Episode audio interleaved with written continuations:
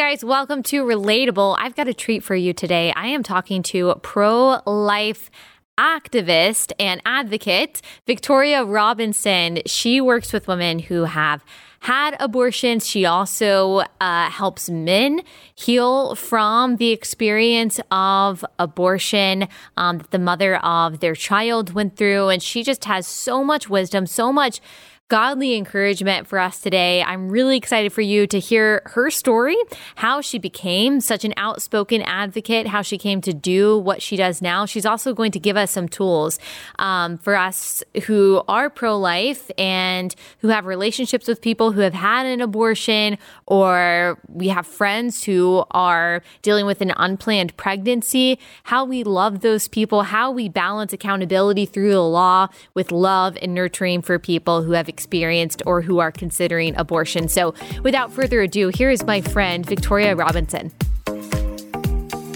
Victoria, thank you so much for joining us. Can you tell everyone who you are and what you do? I would love to first thank you for having me. Of You know, I've always been a big fan. I am Victoria Robinson, and I have been working in pro life issues. I guess you'd say I'm an activist, a pro life activist for 25 years now, I think. And Wow. I've been working with men and women as well who have had abortions with recovery from the trauma that happens after that. So I speak um, at different events across the country, fundraising events for pregnancy resource centers, and um, I'm just anything pro life.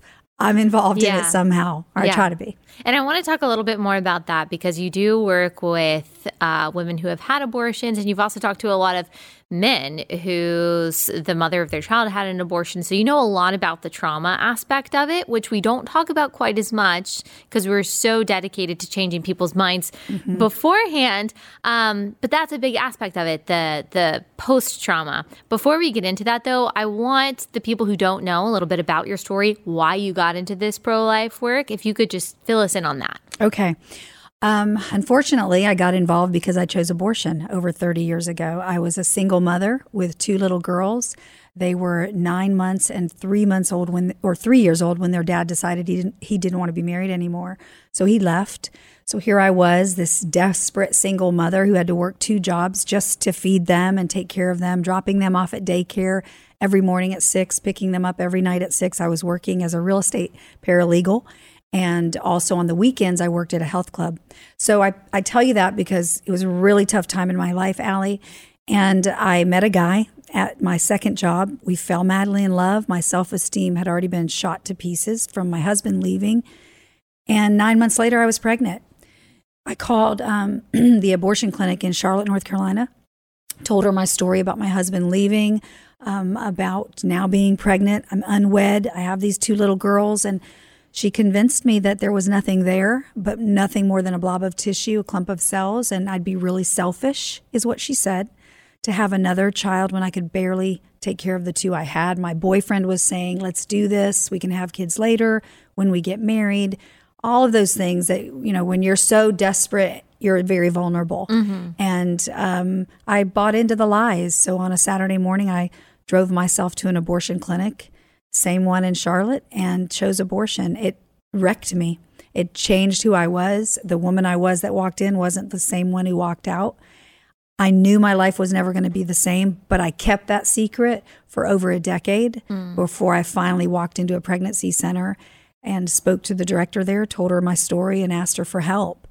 And she said, Let's get you an after abortion recovery. And that's what she did. And it changed my life. So I knew after that that I had no choice but to share what I'd been through for other women. First of all, to not make the same choice and realize there are other options besides abortion, much better options. And that if they'd already chosen abortion, they could find healing through mm-hmm. recovery. What was the motivator to go to the pregnancy center after a decade of secrecy and silence? Was there something that happened that made you realize, okay, I, I've got to talk to someone about this? So many things. Um, I would say in those 10 years, I felt such guilt and shame. I got involved in my church.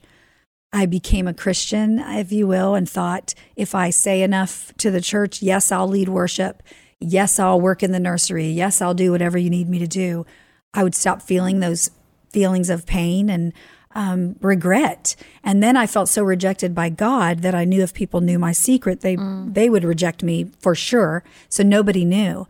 So all of these years, I started getting more and more involved in church, and women started coming to me, Allie, telling me about their abortion stories, not knowing I had my own. Mm.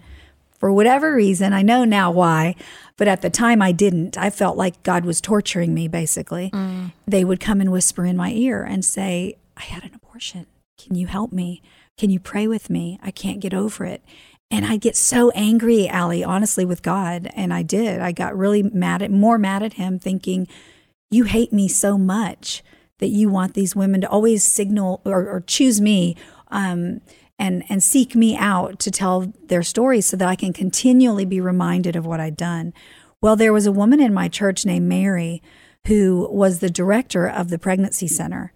And for about three years, she kept approaching me at church saying, You should come volunteer at our pregnancy center, Victoria. And you'd be so good. You're you're really good with the youth groups here. And and I'd say, Yes, sure, Mary, I will. And and then I'd go back to God and say, What are you? There you go again. Yeah. And um, for about three years, that went on. And there was a particular woman that came to me at a women's event. And I was at the standing at the altar to pray with women because I was part of the women's ministry team, even though I felt like a fraud, Allie, because they didn't know about my abortion. But once again, trying everything I could to make me not feel so bad about myself. And so um, this woman came to me, and she was a prominent person in, in the community and whispered in my ear again, like so many before, telling me her story. And she was so broken. Mm. And I just, at that moment, I prayed with her and watched God transform her. And as He had with many others before, but for whatever reason, this particular time was the one that got me. Yeah. And I went home and I had it out with, with, uh, my creator. I mean, it was pretty ugly. Yeah. and um, I kept putting my fist up to him and saying, "Why, why, why, why are why do you heal everyone but me? Mm. When is it going to be my turn to find the same freedom and healing they're finding?" And I felt like he impressed upon my heart thinking to think about Mary. Mm. And Mary's face came to me and I just thought, "Wow." And I felt like he was trying through yeah. Mary. So I called her the next day. I'm ready to volunteer. I went to her center. It took me a few more months before I actually confessed to her. Mm-hmm. But when I did, she looked at me and said, Now we're going to take what the enemy meant to destroy you and turn it into good. Mm-hmm. And God's going to use your voice, Vic, to talk to the nations about what abortion really is. So let's get you in after abortion recovery. Mm. And she signed me up and that was 25 years ago. So when did you know, okay, this is what I want to dedicate my life to? Oh gosh, the moment I walked out of that retreat, it was a three and a half day retreat, Allie, that I now conduct myself today. In three and a half days, what I had tried to do in 10 years on my own, tried to do on my own, God in three and a half days transformed my life. So on Thursday night, when I got there to that retreat, I can remember looking at those two facilitators, and I had such a bad attitude even then and just said, I don't know why I'm here. This is probably a waste of my time and your time. But Mary said I needed to be here. So I'm here. I don't know how you're going to help me. I've been in church. I've been begging God yeah. all these years, and nothing's going to take this pain and this regret and this guilt from me. And they were like, well, We're just happy you're here. That moment, I wanted to hit them. Yeah. you know, there's sweet church ladies. And I just thought, Oh. But on, on Sunday at noon is when it was over, and I had gone through the process and trusted the process. I looked at them and said, Every woman who's had an abortion needs to know about these kinds of healing retreats. Every woman that's had an abortion needs to know there is redemption, that she can find healing, and that God does forgive even for abortion. And they looked at me and said, We know, and we're going to train you how to do it. Mm-hmm. So those two facilitators trained me, and I've been doing these retreats ever since.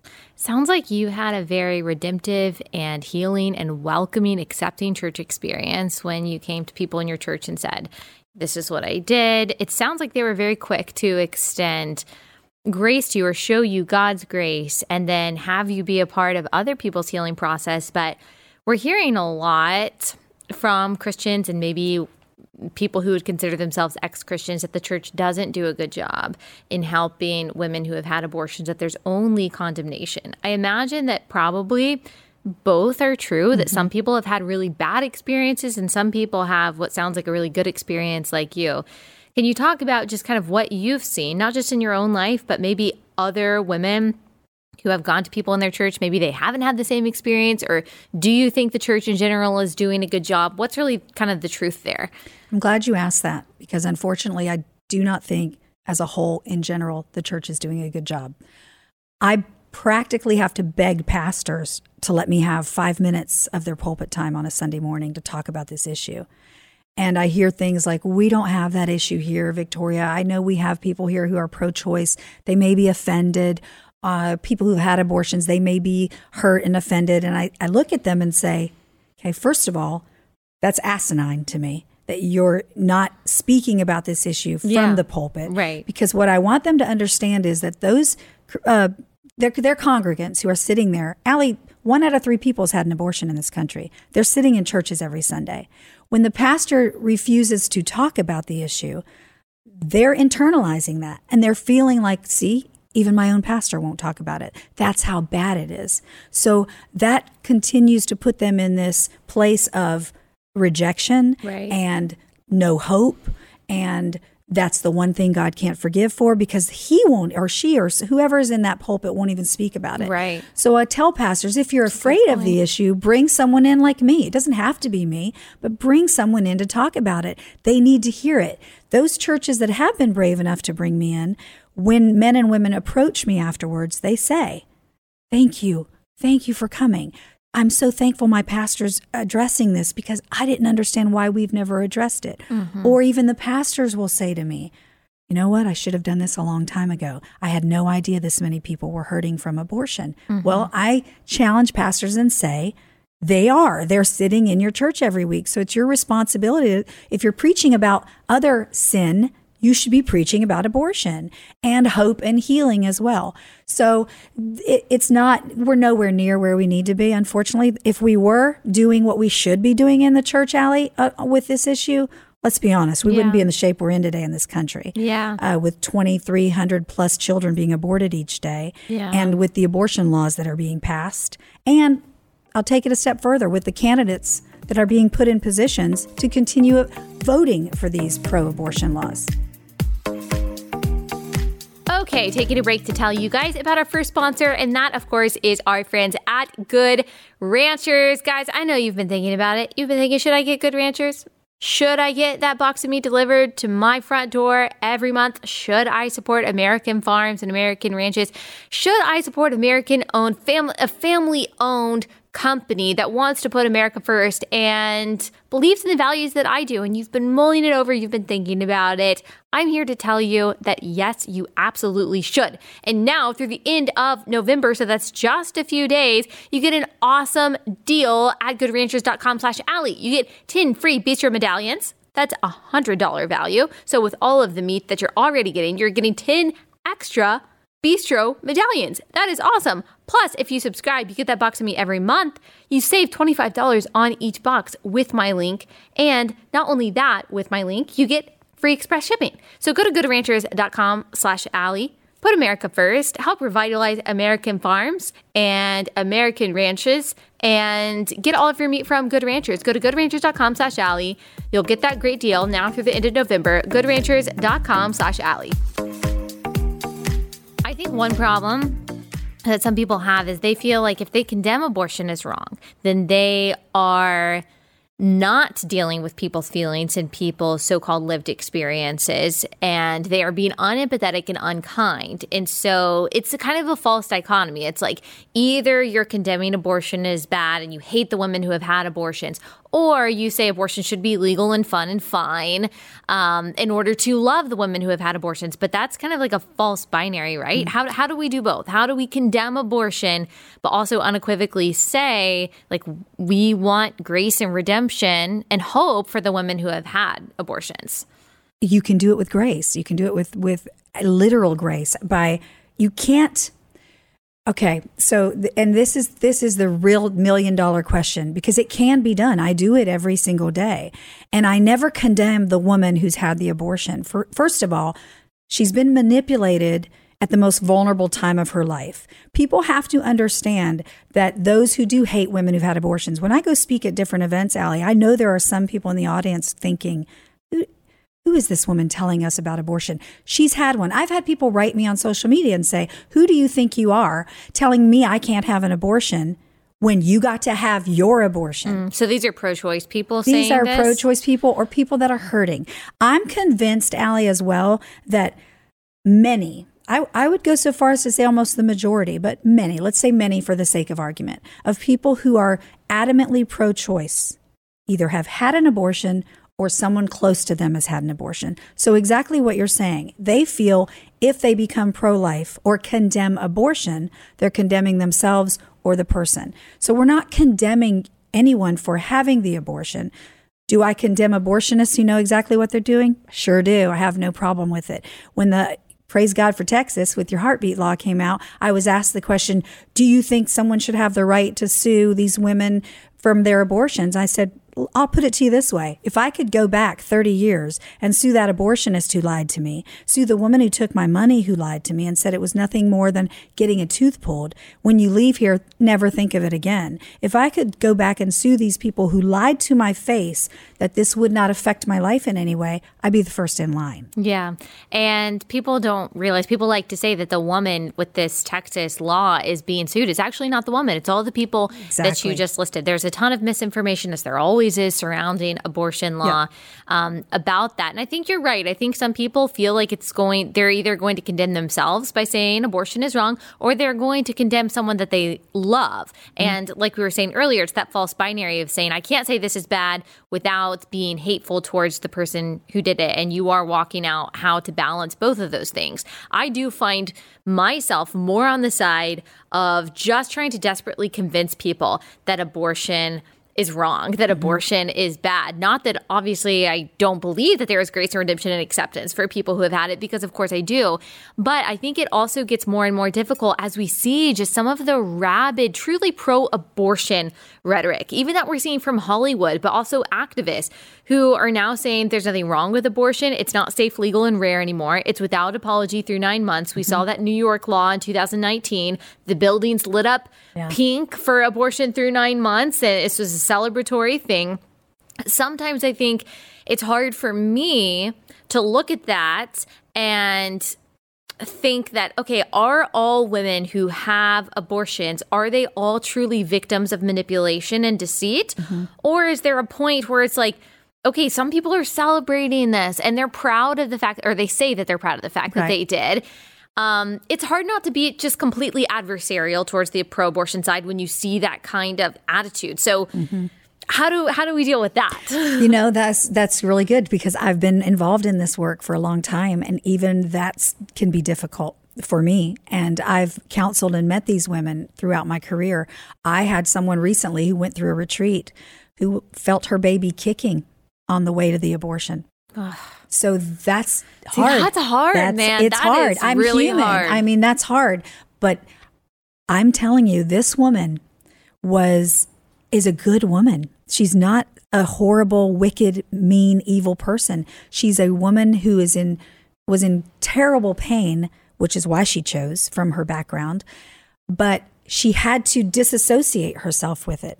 But what happens and what I try to get women to understand is right now you're here because you need to be here for whatever dis- desperate situation you think you're in of why you're choosing to have an abortion. And you're right. There are those women that I have met who said, I'll, I'll just do have it again. Didn't bother me at all. And I watch their attitudes about things and think, you don't think it bothered you at all. Yeah. But, but this is the person you are. Yeah. If you weren't defensive about it, that'd tell me a lot more. One of my friends, before I chose abortion, I would have said I was pro life. She had had seven abortions. Wow. And it ended our friendship because I'd, she, I'd watch her sleeping around and going out every weekend saying, What are you doing? What are you going to do if you get pregnant again? I'll just have another abortion. Now, that person and I, our friendship ended, but I've kept in touch through circles. I know what she's up to. She's become a full fledged alcoholic and drug addict, and her life has been a train wreck. I know part of that maybe not all of it. She had a pretty rough childhood as well, but a lot of that stems from seven abortions. And who knows, maybe she had more after I saw her. So it is hard. So I try to, I can't not condemn the abortion, Allie. I, I condemn abortion. I don't condemn the woman because of my experience with these women who come to me so broken and so felt feeling lied to and manipulated and all those things I've already mentioned that are genuine. There are those who say as well to my face, I don't really care what you say. I have been fine and I'd choose it again. And I just say, well, if you ever need me, here's my card. Yeah. There's not really more I can do than that. But the majority, even though the pro abortion side wants us to believe that abortion does not affect a woman in any way, it, it, they're lies. Recently, again, I had another woman in, here in Texas that went through a retreat. And we started on a Thursday night. And by Friday afternoon, she said, 18 and 19 years ago, I had abortions. She aborted her two baby boys. She was in her first trimester. So 18 years ago, 19 years ago. She said, all these years since then, and it had been probably 15 years since her abortions, I have Googled or went online to put in, Am I doing this because I had two abortions? Is this why I'm depressed? Because, and everything that came up, no correlation between depression and abortion. There's no issues from abortion for women. All these lies because it's all propaganda from the pro abortion side to make sure that's what a woman finds. But it's mm. simply not true. Yeah. And she sat there and said, All these years, I have felt like I was crazy. Now, listening to all your stories in this group, I've realized those things were from my from choosing abortion because you've all experienced the same things. And that's what infuriates me about the abortion side. They try to paint this picture like you said, "Oh, big deal. We're sitting someone was telling me earlier that women were sitting in the room, girls on their phones laughing and giggling there for abortions." Yeah. It's just this narrative they paint that everything is cool and it's okay. Just like sleeping around is cool and doing this is cool. So is having an abortion. Have you had an, your first abortion yet? Yeah. It's almost become this badge of honor. So demonic. It's demonic, completely demonic. You cannot walk into abortion clinic and not feel a yeah. sense of oppression there. Totally. Because it's there. How can yeah. you walk in and kill babies every day yeah. without that sense yeah. of being like this?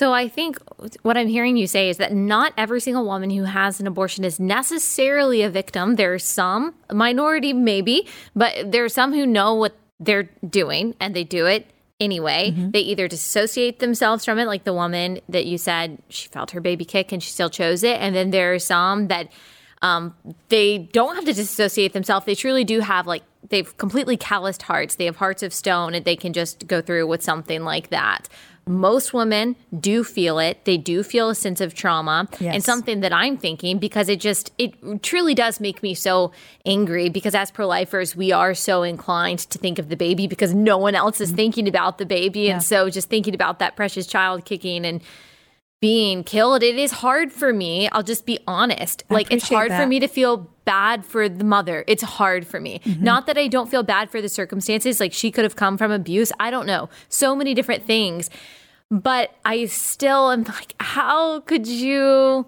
How could you do it? You know, can you take us into kind of that mindset? Because you've talked to these women more than I have. Can you take us into your conversations with women who have ultimately made that choice, but has still evoked just that feeling of sympathy and compassion from you? How do you not just take them by the shoulders and say, How could you do yeah. that? You know? Because I'm one of them. Yeah. Because I had two children already. I knew the outcome of a pregnancy. Yet at six weeks, I chose abortion. And knowing that conception, at conception, that baby was a human being with their own unique DNA, whether I was six weeks or six months. I get what you're saying.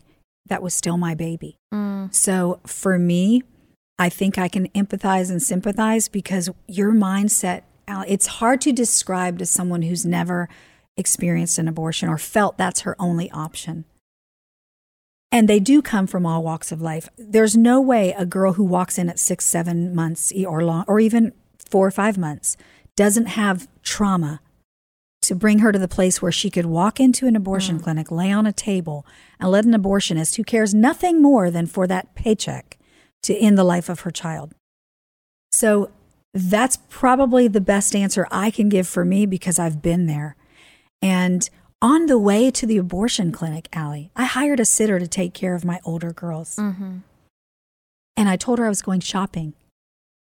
And my boyfriend couldn't even take me. He went out of town and was- wasn't even driving me. So I had to mm. drive myself 20, 25 minutes to that abortion clinic from my apartment. And I can remember vividly having my hand on my stomach, telling this blob of tissue that I was told that that's all that it was. I'm really sorry for what I'm about to do, but this is the best choice for you because my life is a wreck and I'm struggling to take care of your sisters. And I'm having this conversation with this blob of tissue. So you would think that would be enough of a revelation for me driving mm-hmm. there to go, What are you doing? But it wasn't. I got there and convinced myself, as well as others convincing me around. But I take responsibility. No one put a gun to my head.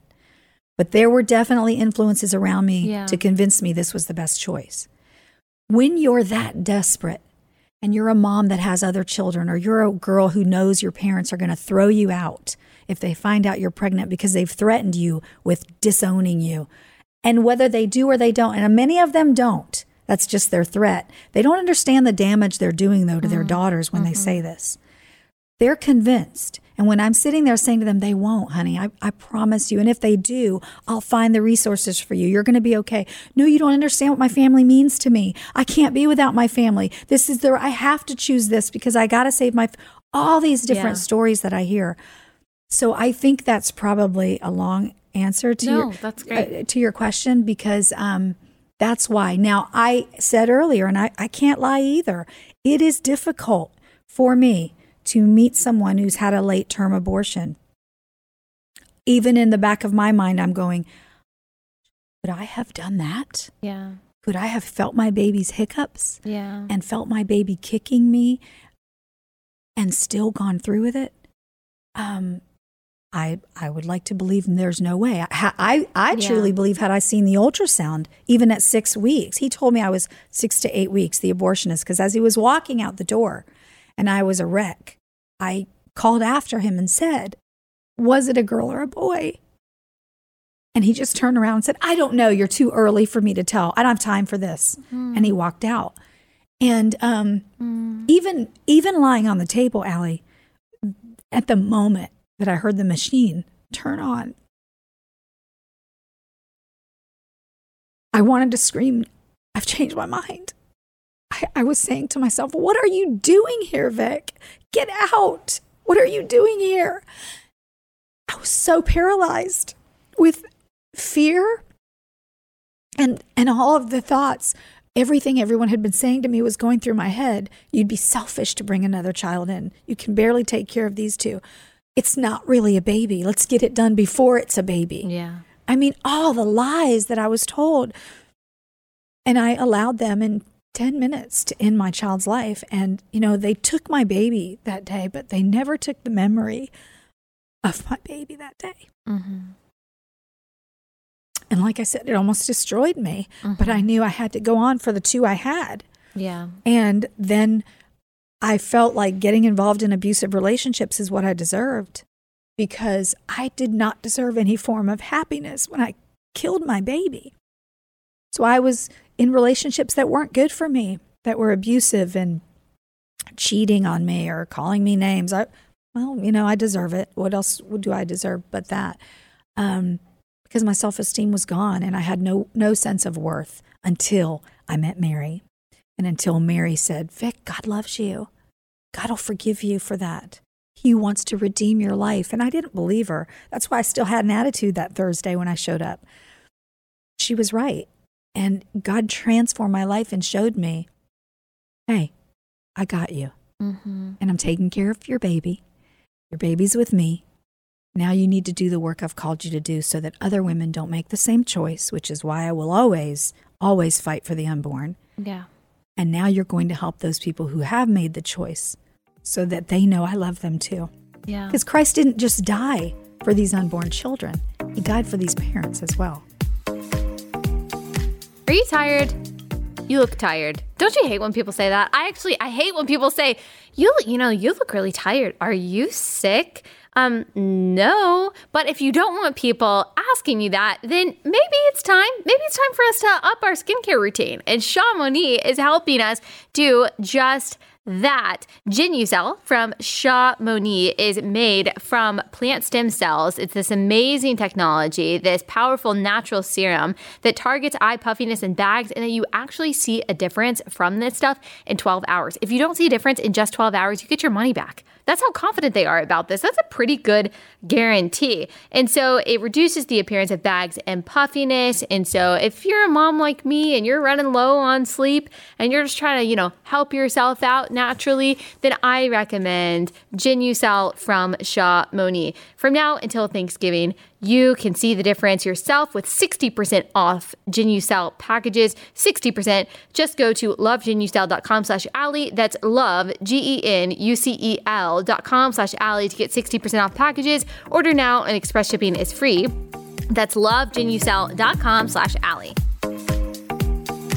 And as you're talking, you you know the main thing that you said, the reason why you can't judge and condemn these women is because you've been there too. But the reality is, whether or not we have experienced uh, an abortion, whether or not we've gone through with that, Jesus says, if you hate someone in your heart, you are a murderer. Right. If, and we've all hated someone Yeah. in our heart. Um, and so that means we really don't have a place of condemnation. That doesn't mean that we can't say, as you've said very clearly, hey, that was wrong. That was wrong. It, it was murder. That ended the life of a child. We don't have to use, as pro choicers or pro abortionists do, euphemisms to try to cover up what an abortion is. We can be so clear on that, um, while also saying, "Hey, I'm I am the worst of sinners too, because that's what the Bible tells me. I've hated someone in my heart. I've lied before. I've cheated before. I've been a blasphemer before, and all of those things. God says that's enough to condemn you to hell, Right. but God, but God. So they're in the same place of the need of redemption that we have all been at one point. Um, so that I think is where we can all come from to say, as angry as I might be at that situation, as hard as it is Yeah. for some of us to understand, they're all different kinds of sin that maybe we haven't experienced and that it's so hard for us to understand. But hey, we've all been murderers in one sense, but God. Yeah. Right. And you know what, Allie? Here's another thing I would say about those women who it is difficult for those that aren't involved in the work I am or with the meeting these people on a weekly basis is that these women um, are going to go through much more than we could ever do to them with any condemnation we might put on them. What they have to live with, especially those, and I don't want to say especially if they're late term, but there's definitely a difference when a woman says to me, I actually felt my daughter kicking and still chose, than for me who didn't feel or look pregnant. It, I'm not going to deny that there's de- definitely a difference. But what she has to live with, oh my gosh, it, it, they condemn themselves every single day. And um, I just want any woman who's gone through an abortion to know, even those that are saying I'm okay with it, and some, not all, are lying to themselves, that uh, there is help. And once you walk in the truth and you realize the truth, I handed a woman the embryonic stages when I was doing the retreat. That's part of the healing. And she threw it at my face. Why do I have to look at that? I know how far along I was. I know my baby had arms and legs. And when I um, committed an abortion, I know all of that. Why are you doing this to me? And I just said, look at it when you're ready.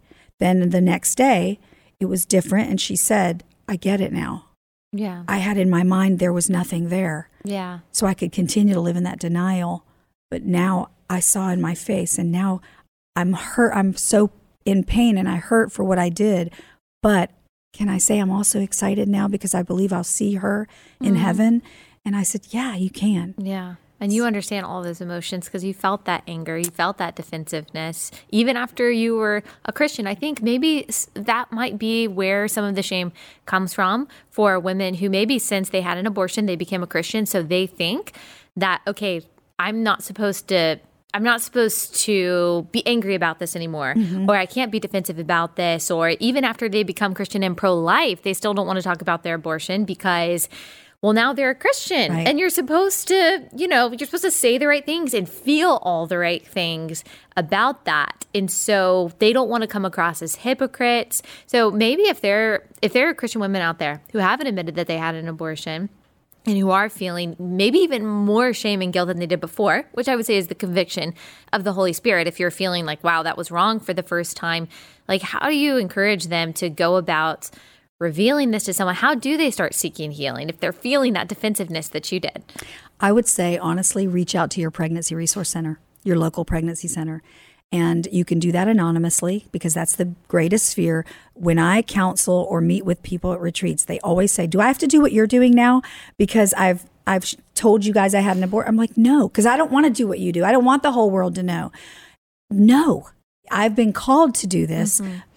I mean, I couldn't even look in a mirror and say I had an abortion by myself in my bathroom yeah. before I went through healing. Now, God's taken me everywhere. And it's like, I mean, I'm telling everybody.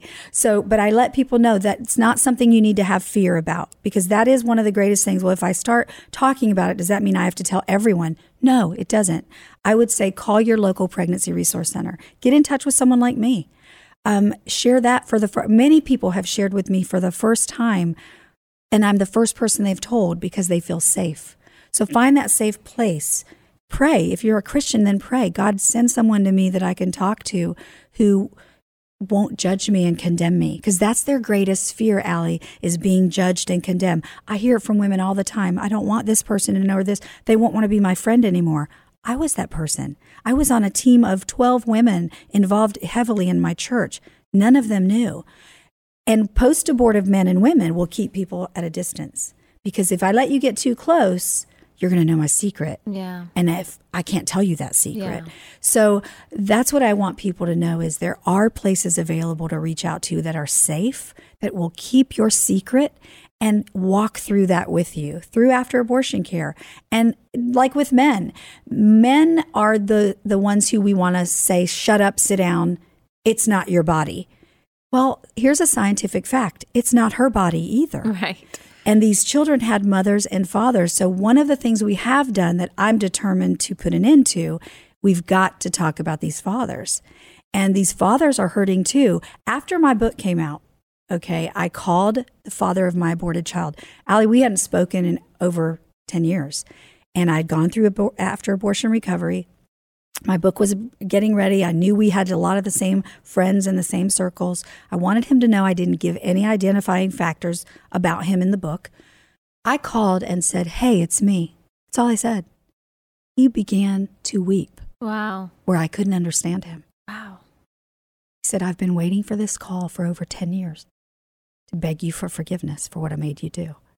It's haunted me all these years, and I've been in therapy eight years dealing with it. Wow. Can you please forgive me? I should have protected you and our baby, and I failed you both. In that moment, I realized two things. One, oh, this good little Christian I thought I was had not fully forgiven him. And I forgave him on the spot. And it was like full circle for me for my healing. The second thing that I realized was I felt Holy Spirit spoke to my heart and said, Do not forget these men. These children had fathers. Mm. Never forget to talk about them. Yeah. And I have ever since. And I'm telling you, as I've opened that door up, when I speak wherever I speak and I mention men and talk about the men are coming to my book table saying, Thank you. Nobody ever talks about us. I, I talked her into it. I paid for it. I lied to her to get her to do it. I drove her there. I didn't know. Whatever their stories are, they say the same thing. Thank you for finally recognizing that we're hurting too, yeah. but we're just not allowed to say we are. Yeah. And I want to talk a little bit more about the men. In the book, just so everyone knows that you were referring to, it's called They Lied to Us. And you've got another book coming out, They Lied to Us Too, about men's stories. And I want to talk about that more in a second. But kind of going back to what you were talking about, about someone who has had an abortion in the church, they want healing from it, or maybe they're not even Christians yet, but they want healing from it, and your direction there. What about the friend of someone who has had an abortion or you know people have come to me and said mm-hmm. they don't even know me and they said I, I am thinking about this or i am i have an unplanned pregnancy i don't know what to do and i've come to you and been like victoria what do i what do i do yeah. and you're a great resource for all of that but not everyone not every friend of someone who is considering an abortion or who has had an abortion has anyone else to turn to and they don't feel like they are equipped to help this person mm-hmm. so I guess the first, the first, the friend who has a friend who's considering an abortion. Okay. What does what does she do? Okay. If you're a friend and some one of your friends comes to you and says, "I'm going, I'm having an abortion," or "I'm thinking about it," first of all, listen. Just listen. Don't react. The last thing you want to do, even if you're 100% against it, just listen. Because right now, what she just needs is to talk and share what's going on and let her continue to talk. When she's done, hug her. I mean, these things are little simple things, but that's what she needs. She needs support. Look at her and say, Hey, I love you. You're my friend. We're going to get through this together. You are not alone. That is the biggest thing, Allie, that young women feel, or older, who, whatever age, they don't want to feel alone. I had to drive myself to an abortion clinic. How mm. more alone could I have been that he couldn't even take the time to take me and, and go with me? Women need support. They need to know they have support. So that just reiterated to me see, nobody's helping me. Mm-hmm. And I didn't tell anyone, you know, I wasn't going to tell your mother. You- Girls, if you're not telling your mother something, that's called a clue, by the way. Mm. But listen to her, show her support. The next thing I would do, and I keep going back to it, but I will till till the until I can never shut. And I'll never shut up about it. Is what I should say. Pregnancy resource centers are one of the greatest resources in your area for these kinds of situations. They have compassionate women and men who are working there, who are volunteering there, who that's what they're waiting for is a call like that. They're not there to condemn and judge. And if they do, if you called one out of the blue um, that was one that was doing that, hang up and call me. Yeah. Get in touch with me or call the next one. The majority, if not all of them, are not going to have that kind of response. No, I've never I've No. never seen that. And No. you have you know, you've worked with a lot of them too and I've met They have incredible compassion Yes. for people in this situation. Mm-hmm. So if you're the friend, call them. They may say, well, we got to talk to your friend to schedule that ultrasound or the appointment. That's protocol. But at least be on the phone and then hand the phone to your friend. Yeah. Call with her. Don't just say, well, let me know what you decide and leave. Yeah. Because what she's going to feel is isolated and alone. So support, support, listen, and then find that resource, which if you don't know it, well, if you're listening to Allie, then you, she's telling you right now. Um, reach out to Allie if you have to. Sorry, Allie. Allie will get in touch with me like Yeah. you have it already in the past, and we'll help you find the resources. Don't believe the lie. There's no help available because it's simply not true. Yeah, that's absolutely right. And then for the friend who found out that a friend had an abortion, how does she help her heal? Same way, you got to listen, listen, and don't react. Um, whatever you do, you don't want to look at her and go, "How could you?" Yeah. That's the last thing you want to do because then, if she had more to tell you, she's going to shut She's down. not going to tell you. if you're her if you're truly her friend for one thing you're you're a good friend if she's willing to open up to you to tell you something she's probably not told many people. Mm-hmm. listen hug her support her and then tell her i'm going to walk through this with you. I know there's got to be help for people like you and i'm going to help you find it.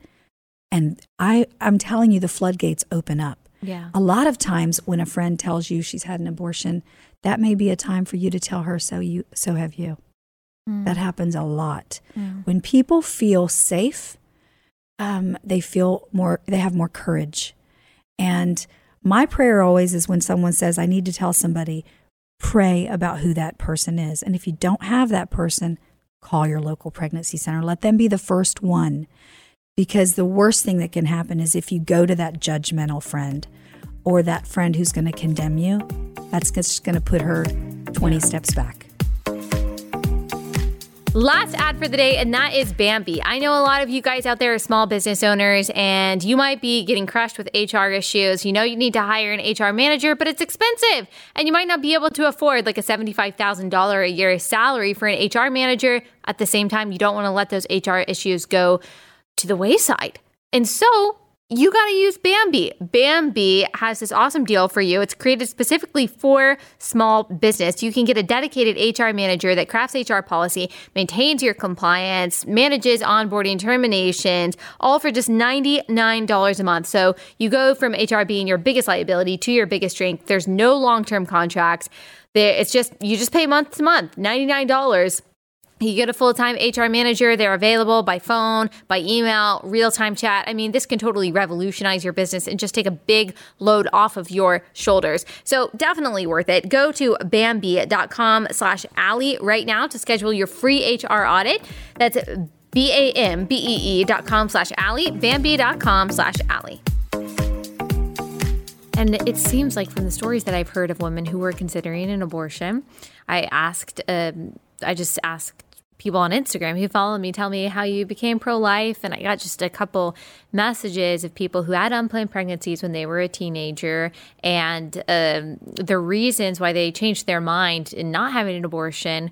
One, I saw a lot of people say um, that the boyfriend stepped up, mm-hmm. that the guy stepped up and said, don't do that. That can be an absolute game changer. Yep. And also, the parents said, you don't have to go through with that. We're going to support you. So it seems like lack of support could be a reason why a lot of women have an abortion. And just support, someone saying, You're not doing this alone, mm-hmm. parents stepping up and saying, I'm sad that you're in this position, but we're going to do everything we can to support you.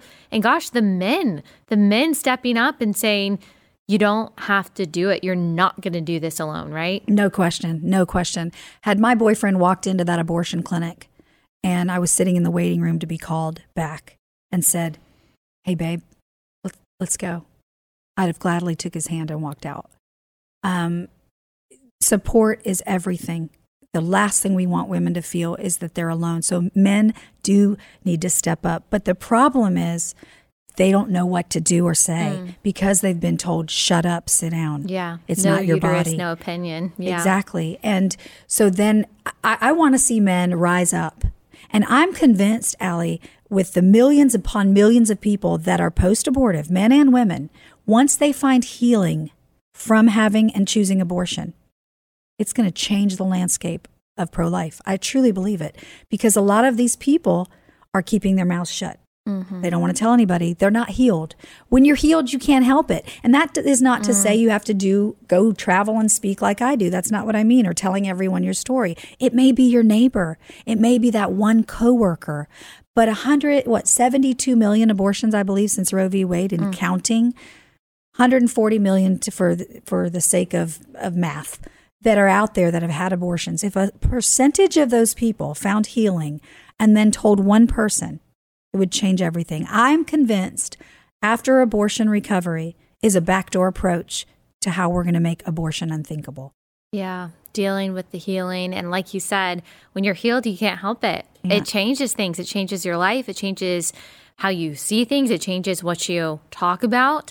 Um, talk about some of the lies, eh, as you already touched on just now, but some of the other lies that men are hearing or that we have believed that this is just a women's thing. This is just a women's movement. You know, men are totally unaffected by mm-hmm. abortion, we hear. But that's not that's not true as you've already touched on. That's not true. As as I touched on with the father of my aborted child and that how that conversation with I spoke at an event um, a couple years ago. It was a men's event called it's New Canaan Men's Society, if you're familiar with that. And they did their big conference in Orlando, Florida and they very rarely have female speakers, and I spoke at their event.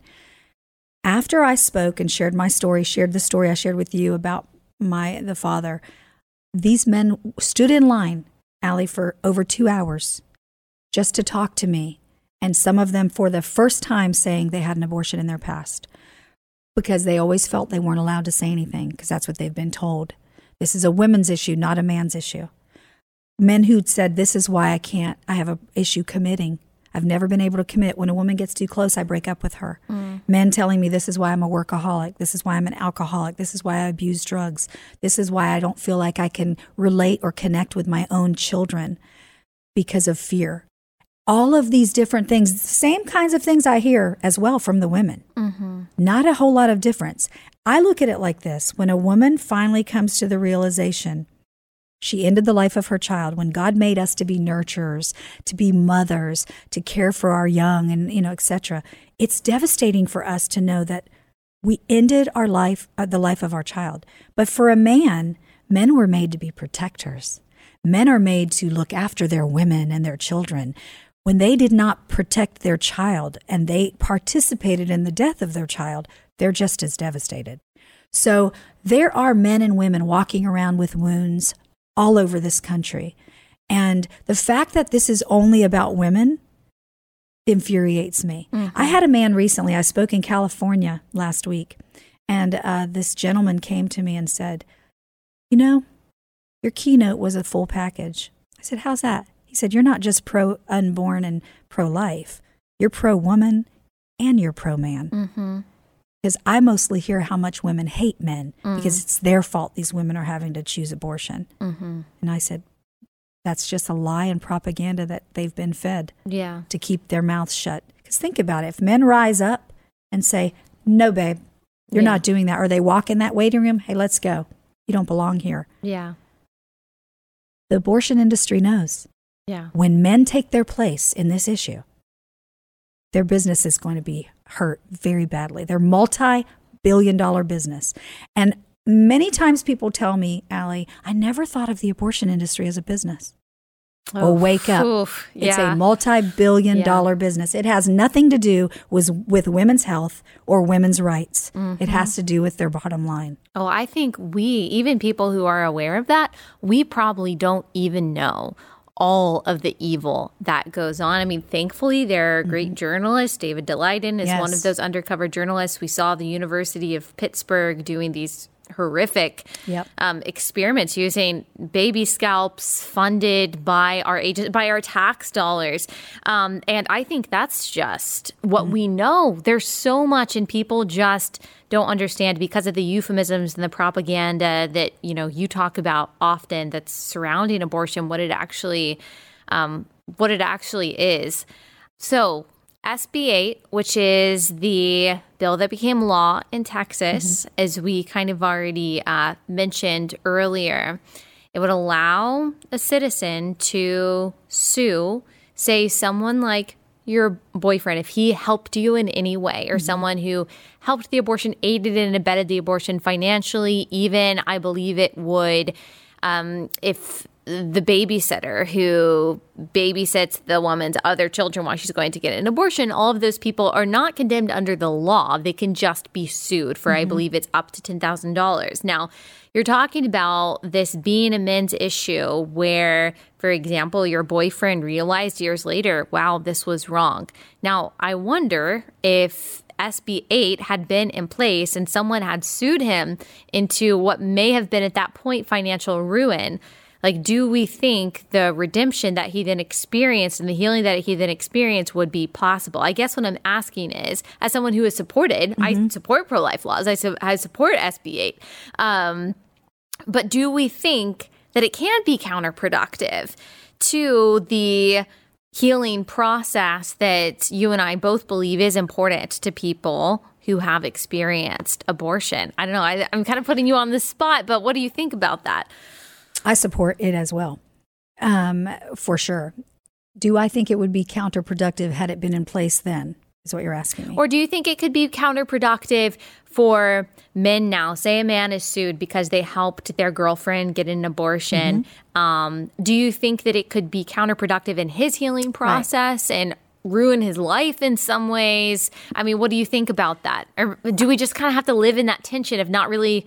I think we have to live in it. I think that the law is, I, would love to see this law in every state.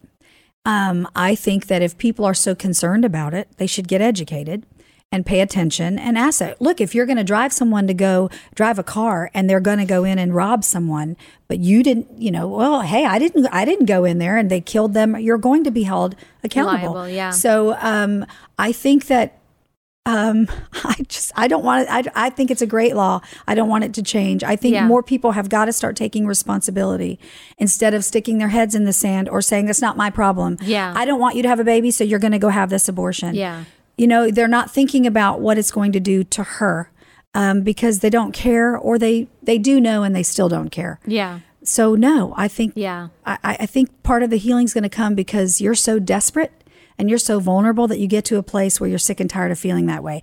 Allie, I've had people that are atheist and agnostic, who at least profess they are, tell me, I want to go through your healing retreats because I don't believe like you do, but I cannot live this way anymore. I have been seeing a, a doctor for years and years. I've been on different antidepressants. Nothing is changing how I feel.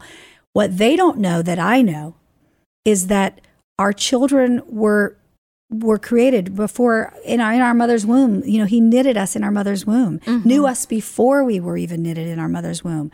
So it's only a spiritual God that can fill that void that you feel from Yeah. abortion.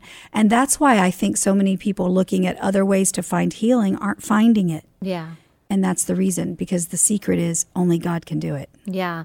There has to be that balance of accountability because the accountability that is placed on people who aid and abet and perform abortions is for the protection of the child. We care about the protection of the child even as we care about the healing for the men and women who have had abortion in their lives. Yep. But we can't say that healing and accountability are mutually exclusive. Yes. I mean, they they have to go together if we care about the right to life for the baby, which we unequivocally do, even as we care about Mm-hmm. Absolutely. We can't healing. say, well, this may hurt your healing, so we're going to uh, make Let an exception for you. Yeah. I agree. I hear I hear exactly what you're saying. I totally agree because the unborn child has rights as well. Yeah. And so you That's can't what's so often Yeah. forgotten in these conversations. Not our conversations, but Yes. pro-choice conversations for sure. It's Oh, just, it's not forgotten. They know. Yeah. They know. They just paint the narrative the way they need to to keep that multi-billion dollar industry alive. Yeah. They know abortionists have even know they're aborting children. They've said it. Uh, they know exactly what they're doing. But if they can convince enough people to believe it's not an, their the child has no rights because there's nothing there, Yeah. they'll keep their business going. Yeah.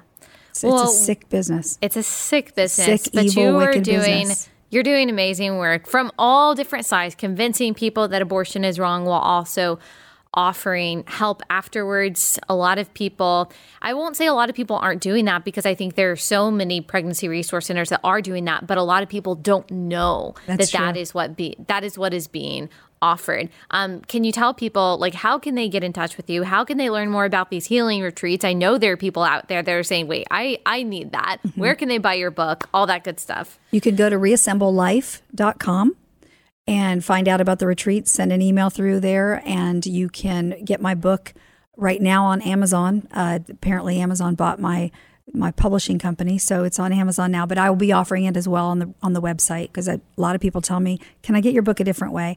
So reassemblelife.com is a way to get in touch with me. I'm on social media, Instagram, Facebook. I deleted my Twitter account. Yeah, I um, back during the election period. But uh, find me, and I will make sure and help you find the resources you need, whether it's a reassemble retreat or a different kind of retreat, whatever works for you. I will help you get the help you need. Okay. Well, thank you so much. Thanks for taking the time. Thank you, Allie.